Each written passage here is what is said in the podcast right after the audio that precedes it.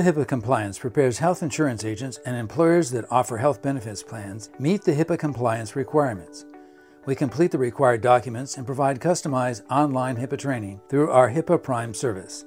Today's podcast covers issues important for employers who sponsor a health benefits plan. Jason Karn, Total HIPAA's Chief Compliance Officer, interviews David C. Smith, nationally recognized as a health and welfare benefits compliance expert. Today's podcast is titled Employee Self Disclosure of PHI Can Be a Problem for Employers.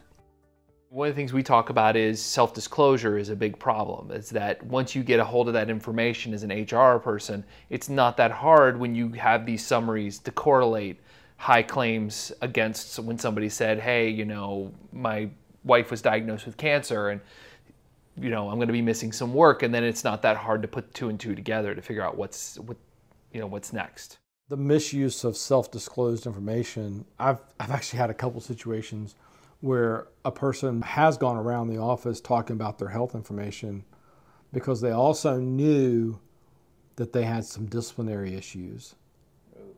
And so they were talking about their personal health information in kind of an open way to now be able to say later on, well, the employer took this action against me because of them having information about my health condition. You know, you've got this you know environment now where you're, you're having to play chess to some degree. From my end, it is understand that health information's everywhere, mm-hmm. and it's part of the reason why training is so important. Mm-hmm. You know, supervisors, managers, vice presidents, the owner mm-hmm. need to go through training to say you're going to get this information and don't ever use it in a way that could be seen as some kind of discrimination. Right.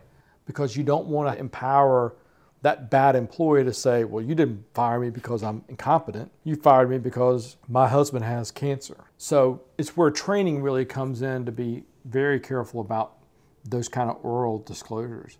Um, the other places that I see a lot of kind of mishandled PHI, email, um, I can't tell you how many times we've had employers send us stuff, quote unquote, in the clear, right. where, you know, now we're to the point of saying to our clients, if you're going to send any kind of file that has any kind of information, identifiable information, go to this site and upload it because it's encrypted in transit and it's only on my hard drive. Right. And then you don't have to worry about having emailed it. Right.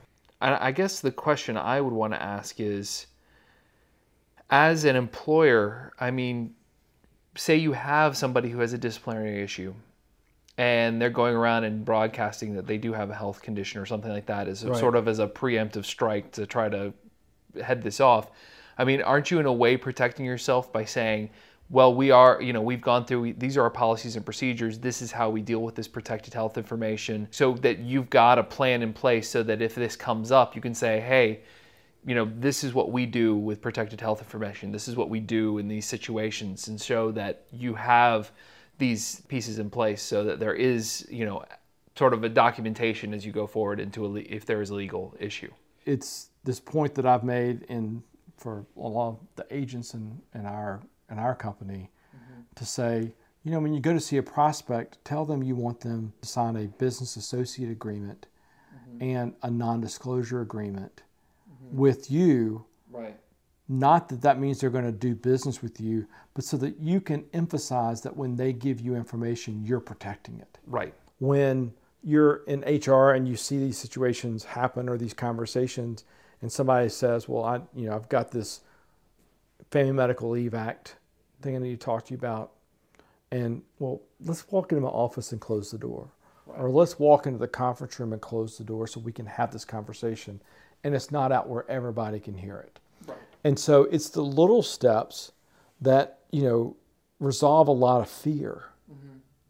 and actually make it easier for employees to either lose the belief that they can take advantage of a situation, but more importantly, that you make it clear to the employees that you're simply trying to protect their information.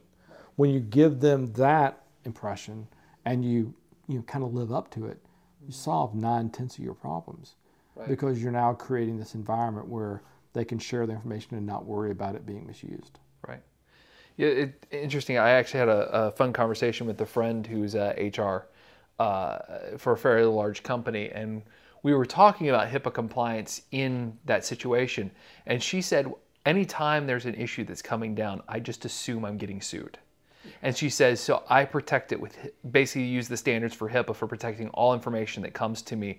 Because at any time, if there's a disability claim, if there's any of these issues that come down to me, I just say, I'm going to put HIPAA compliance in place because that protects me in the best way and, protects that information in the way that I know is going to give us the best chance.